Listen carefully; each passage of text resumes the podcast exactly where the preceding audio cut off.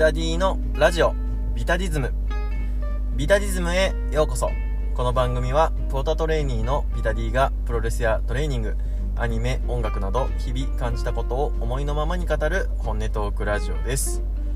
本日は12月の7日。一気にね、なんか寒くなってきまして、もう11月末ぐらいまではね、結構あったかい日もあったんですけど、朝がね寒い、本当に。まだね、こう仕事行く時の車に、霜が張ってないので、もうちょい来るのかなと思いつつも、11月からのね、暖かさからの落差に非常に驚いております。皆さんに結構聞きたいんですけど、寝る時の格好って冬場になると変わりますかね。なんか僕は基本的に一年中寝る時の格好は変わんないんですよ。長ズボン、のジャージにT シャツ、長袖じゃないや、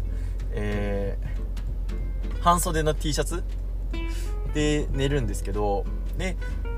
掛け布団とか敷布団を変化させていくというか、あったかくさせていくみたいな感じなんですけど、なんか結構人に言うとね、これビビられるんですよ。この時期にまだ半袖みたいなって言われるんですけど、なんか僕はね、ずっと基本的に一年中通して、着るものは一緒で、寝る時のこのスタイルを変えていくみたいなのが僕的には好きでやってるんですけど、なんかもうこの時期になるとね、寒いでしょみたいなめっちゃ言われるんで、いやそんなことないんだけどなーと思いながら、逆にね、夏場は長いズボンのジャージって暑くないみたいな感じになるんですけど、なんか僕としてはね、心地よく寝れるスタイルがそれなので、なんか寝る時のこだわりみたいなのがあれば、リスナーの人でもね、教えていただけたら嬉しいなと思います。はい、ということでね、今回のテーマトークに移っていきましょう。今回のテーマは沙織自主工業ハッピージャム2022ボリューム1レビューです。それではどうぞ。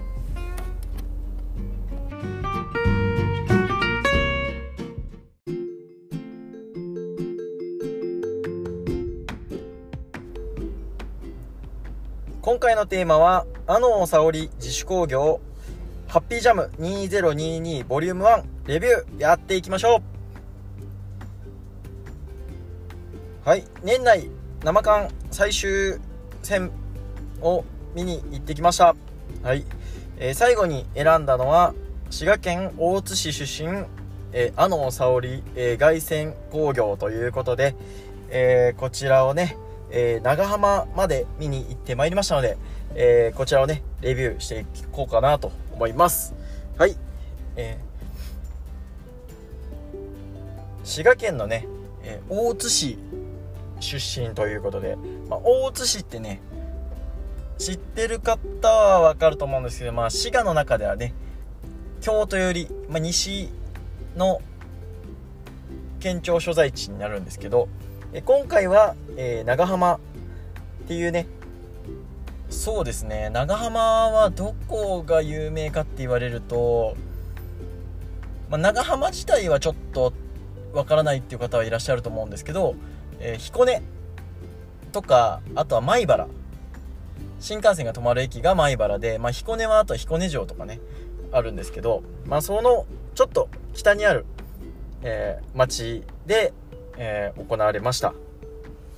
そこの、長浜市の長浜市民体育館というね、本当に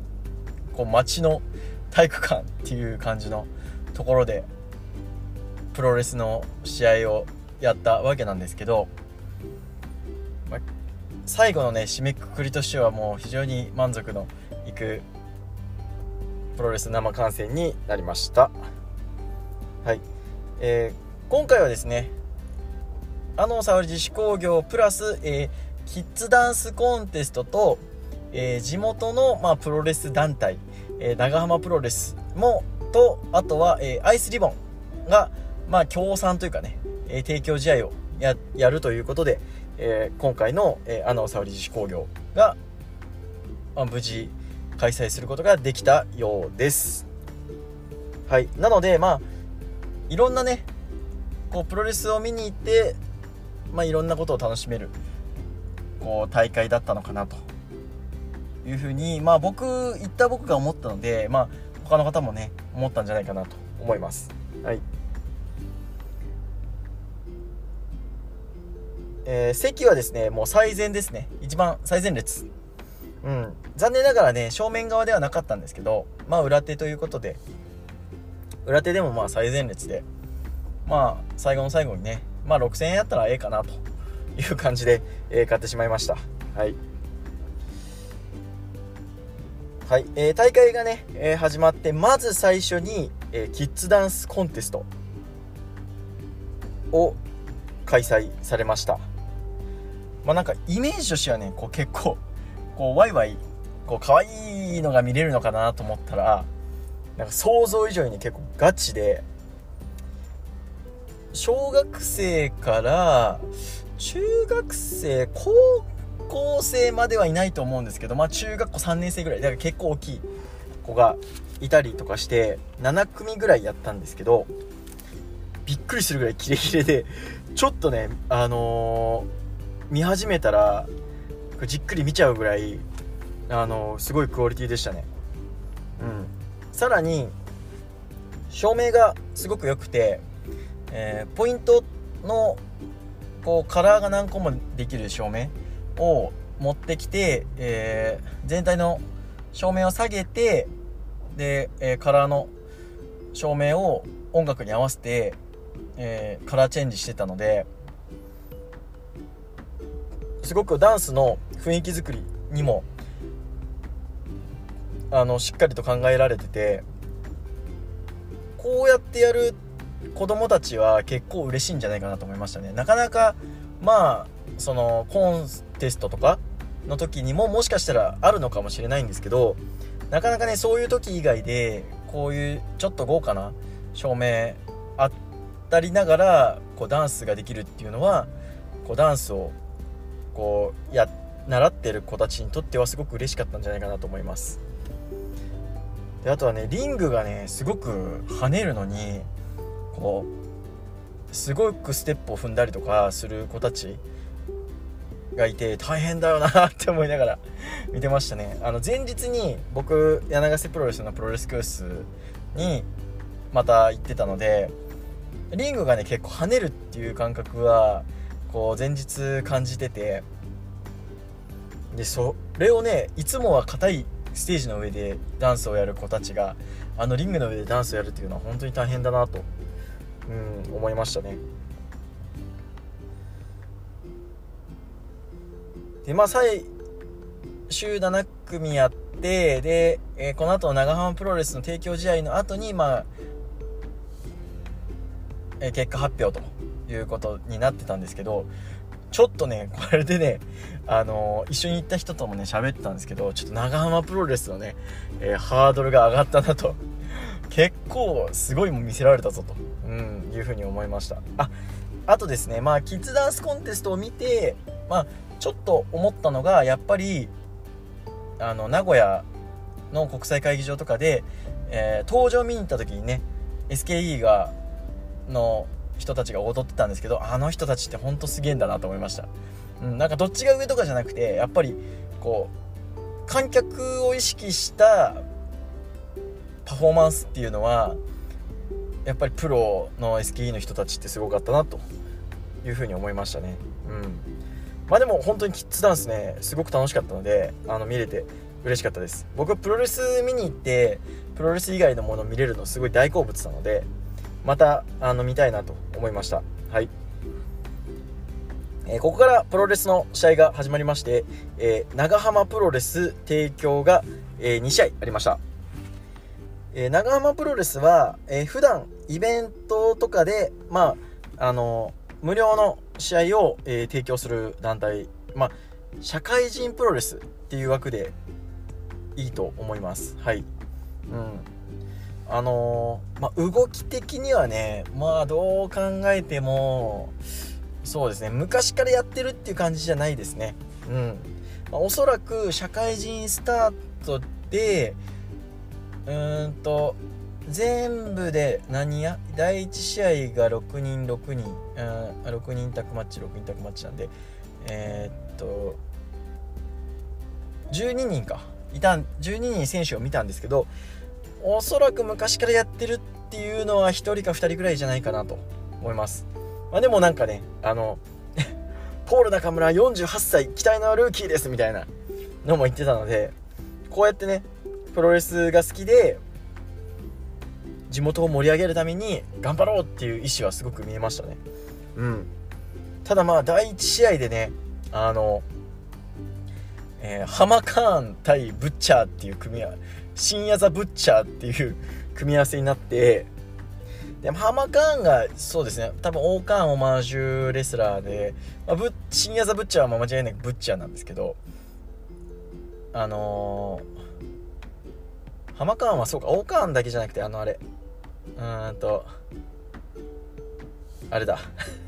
忘れました、すいません。昔のレスラーのオマージュなんですけど、ハマカーンが、モンゴリアンチョップ使って、ブッチャーが地獄好きを使うんですけど、なんか一回ヘッドバットしたら使う技がね、入れ替わったんですよ。なんか起き手破りやっとると思ったら、俺たち入れ替わってるっつってで全然前世が流れるっていうね。いや、それね、初めて見た人が入れ替わっとって、もう何が何だか分からんのじゃっておーって感じだったんですけど、いやなかなか謎でしたね。でもなんかこう本当に、でもさっきもお話ししたんですけど、僕も前日にね、長崎プロレスでプロレス教室に行った後だったので、ああいう動きって本当に難しいよなってね、2回しかやってないですけど、僕もプロレス教室ね、ああいう動きって難しいよなとか思いながら、すごい、多分結構始めたてですごいなみたいなっていうのをちょっと生温かい目でね、見ちゃった感じですね。その提供試合始まる前にもうちょっと生温かい目でお願いしますみたいなこと言ってたので、見る側もそういう空気になっちゃいましたよね。でもなんかね、それもすごく味だなと思いました。普段はやっぱり無料で見られるところだったと思うし、見られる方たちで今回はお金を取ってるっていうのですごく緊張もあったと思うんですけど、それでもね、ある程度盛り上がる感じにはなったので、僕の隣のおじさんなんかすごいね、盛り上がったので良かったと思います。非常に味があるプロレスでしたね。試合終わってから、フォロワーさんの人たちとラーメン食ったんですけど、半分以上は長浜プロレスの話だったのでこれはこれですごくありだったなと思いました。はい。ここからはね、アイスリボンの提供試合含めて、3試合ですね。第3試合、石川直対、朝日は、10分弱で、スクールボーイで朝日が勝っています。石川直がね、ちょっと中野たむみが強いですね。出てきた時からちょっとコスチュームが紫地で中野たむっぽいなと思ってたら、側転2とかも使ってたので、石川直、中野タムリスペクトかなみたいな感じですね。試合展開的には、朝日が主に、石川の肩を攻めつつ、ところどころで、切れ味の良いね、関節技に入るっていう感じですね。決めるのではないんですけど、少しずつ相手の肩を絞って、削っていくっていう作業ですね。全体的にね、朝日がリードする展開だったんですけど、ところどころで、石川がね、打撃とか、ドロップキックで、打開を狙うんですけど、できないと、狭い会場なのでね、エルボーの音とかは非常に聞こえてきて気持ちいい空間だなと思いました。あとその長浜プロレスを見た後だったので、ロープワークがもうめちゃくちゃ滑らかに見えるっていうプロってすげえんだなーって思いましたね。いやーすごい、最後は、抑え込み両者抑え込みの攻防から、最後にスクールボーイで、抑え込んで朝日が勝ちという感じなんですけど、最後のねスクールボーイの抑え込み方がねがっちり決まってて、なかなか説得力のあるスクールボーイを見たなということで、すごく気持ちのいい終わり方でしたね。フォールもね返せねえんだあれと思いながら前日にねちょっと練習プロレス教室行ってるとね、少しこうなんか見方がね変わりますよね。面白い本当に。はい、続きましてセミファイナル、星伊吹対、松下佳穂は、そうですね、十字架固めみたいな感じの抑え込みというよりは十字架固めで相手の後頭部を叩きつけてそのままフォールを取るっていう形ですね。もしかしたらちょっと名前があるかもしれないですけど、それで、星伊吹が、松下から勝っております。まずね入場で星伊吹がねめちゃくちゃ音になっててねびっくりしました。最後に見たのが去年の9月かな、9月とか10月ぐらいのアイスリボンで見て、で1年ちょっと経ってで、その時はまだ高校生だったんですけど、今は大学生になったっていうことで、すげえ垢抜けててねびっくりしましたね。であとはすごく体格も良くなってたので、コスチューム的にねもしかしたらちょっと結構ね胸部がご成長されてやばい、これはやめようダメ、もしかしたらね、選手の方も聞いてもらえるかもしれないのでやめます。はい、ということでね、ちょっとね、大人びすぎててちょっと試合が入ってこないぐらいちょっとびっくりしましたね。はい、そこから5分ぐらい過ぎてあとちょっと試合がこう入ってくるようになって、そこでエルボーとチョップ合戦ですね。1年前見た時も星伊吹の逆水平チョップすげえなーと思ったんですけど、この日もね健在でしたし、この日ね町の体育館みたいな会場だったんですけど、会場ね寒かったんすよマジ。途中から寒くてね、スリッパ持ってくの忘れてちょっとトレーニング用の上履きを新たに出すぐらい靴下ではちょっと厳しかったなと思うんですけど、あんな寒い中ねあんな強烈なチョップしたらね手めっちゃ痛いっすよ絶対。なんかすごい痛そうでしょうね。でチョップエルボー合戦になるんですけど、伊吹のね、チョップが非常にいいので、打撃で、星伊吹が完全に松下を制圧して、そのままそこそこねいろいろ展開ありましたけど、最後は、がっちりと星伊吹が、勝って、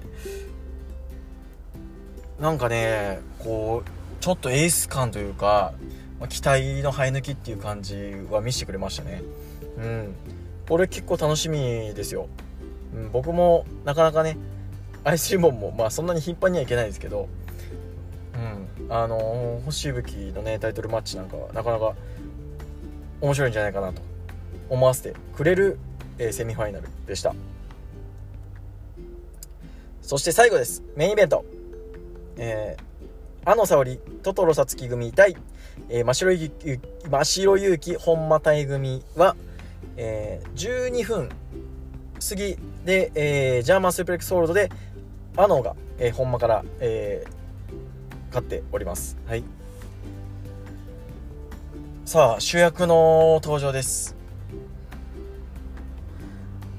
アノサオリ、はい、素晴らしいですね。よかった。やっぱ入場でね紙テープ飛ぶんですけど、もうめちゃくちゃ紙テープの量がすごくて、本間さんがね引退すんのみたいな感じのこと言ってたんですけど、それぐらいもう紙テープすごい飛んでました。失礼、ちょっと喉が渇いたのでコーヒーを。はい、では最初にね、アノーと真っ白のマッチアップになるんですけど、まあアノーに、凱旋興行おめでとうやろうっつって、真っ白と本間が、抑え込んでおめでとうってやろうとするんですけど、トトロサツキが、カットに入ってからおめでとうって言いたいだけなのって言って、トトロサツキにもやろうよっつって、じゃあやるっつって3対1でやってました、まあ最初はねちょっと、コミック風なところがありましたね。でまあちょっと驚いたのは真白勇気の世界観がすごく独特でふわふわしてましたね、なんだろう、すごくそこから、まあ、さっきのね3対1のコミックなところからちょこちょここうシリアスめな打撃戦とかもあったんですけど、なんか真白が出てくると真白の世界観なんですよね。ちょっと疲れちゃったみたいな疲れちゃったみたいな、ほんまに突っ込まれてみたいな、でも外に走り出してみたいな、なかなかねあれはちょっと独特の世界観すぎてなかなかびっくりしましたね。さ途中までは結構真白勇気が引っ張るというよりは、真白勇気の世界観に他の3選手というか会場全体が包み込まれるみたいな感じで、いや不思議ね。まあもうすぐね真白も引退しちゃうっていう話なんですけど、ちょっともったいないなとは思いましたね。あとは、本間田へのコンディションの良さが非常に目立っておりました。膝の怪我でね結構長期欠場もしたりとかしてたらしいんですけど、もう35とかそれぐらいですよね。でも結構ね攻めたコスチュームしてて、でもコスチューム着るにはやっぱり自分がしっかりとコンディション作って、体も締めてっていうところを考えると非常にコンディションがいいし、まあ、自信があるんだろうなという感じですね。ふざけつつも、まあ、本間とアノがね、まあ、友達でありライバルみたいな関係性を考えると、まあ、少しね、ふざけたりするところもあるんですけど、時折見せる関節への入りっていうのは、まあ、間違いなくこう勝負どころで刀を抜いてきてるっていうので、まあ、コミック的なところだけだとやっぱり試合がだれてしまうので、それを考えて非常にうまく塩梅をつけてたなと思います。でまあここにね、アノのまあそうですね、アノの動きは、まあ、めちゃくちゃこう身体能力にあふれるっていう感じじゃないんですけど、まあ、一挙手一投足に花があるのと、まあ、トトロサツキがね文字通りというか文字通り見た目通りパワーで相手を圧倒するので、まあ、真白の世界観本間のコンディションのところを、まあ、トトロとアノの、まあ、体格、まあ、パワーと、まあ、花でこう戦っていくというので、全体的にバランスがいいマッチアップだなと思いました。最後は本間とアノの、戦いになりまして、もうまあ、言葉はいらないというか、まあ、お互いね友達だろうし、こういう興行やるんだよってなったらきっと相談とかしたんだろうなみたいないうのがこう透けてくるね、でもとにかくこの興行で、私が勝つんだという意思と、でもこの興行を成功させたいっていう気持ちが伝わってくるマッチアップで、最後はアノが本間をジャーマンスプレックスホールドで仕留めまして、無事凱旋興行を白星で飾るという結果になりました。試合後はね、まあもちろん感謝の言葉と、他の今日来てくれたみんな、キッズダンスの人とかキッズダンスの子とか長浜プロレスの人らが入って写真みたいな感じで、大演壇ですね。まあ地域に根ざした興行をやろうと思ったら、まあ、こういう形ってすごく大事だよねっていうね、これで長浜プロレスを知って見に行く人もいるかもしれないし、もしかしたらキッズダンスの子らがねプロレスを好きになってくれるかもしれないし、そういう意味でもこういうね地域とかいろんな人を巻き込んでみんながハッピーになれる、興行を作った、安野沙織素晴らしかったなというふうに僕は思っております。はい、今回ねボリューム1ということだったので、またボリューム2やりたいし、ボリューム2もみたいな感じだったので、またやることを、願って、またやるのであれば見に行きたいなと思っております。てなわけで今回のテーマトークは以上となります。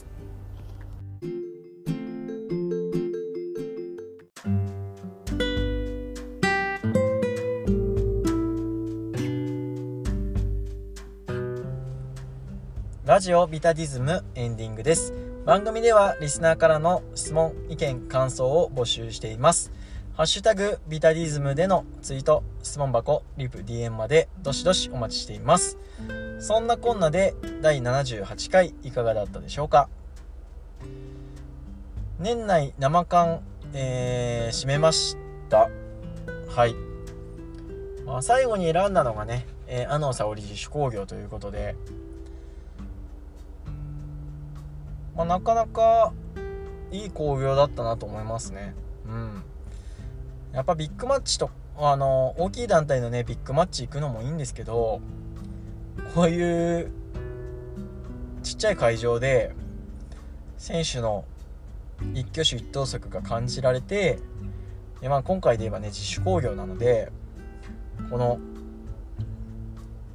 大会を開催するにあたってもういろんな人がこう駆け回って、で成功させようっていう気持ちがダイレクトに伝わってくるっていうのは、こう見る側からしてもちょっと幸せな気持ちになりますし、まあそこでね、プロレスが面白くなかったらでもあんまり面白くなかったなってなるんですけど、今回に関しては結構面白かった、今回に関してはねそれも非常にクリアしていってくれたので、またやるんだったら見に行きたいなと思いますね。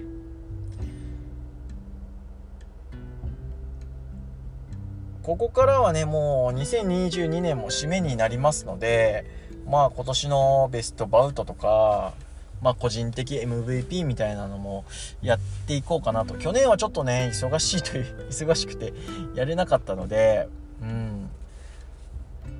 できれば今年はちゃんと出したいなと思ってますし、まあ他の人とねそんなようなことも喋れたらなと思いますので、まあまあまあここからは、2022年をかっちり締められるようにまとめに入っていけたらなと思いますので、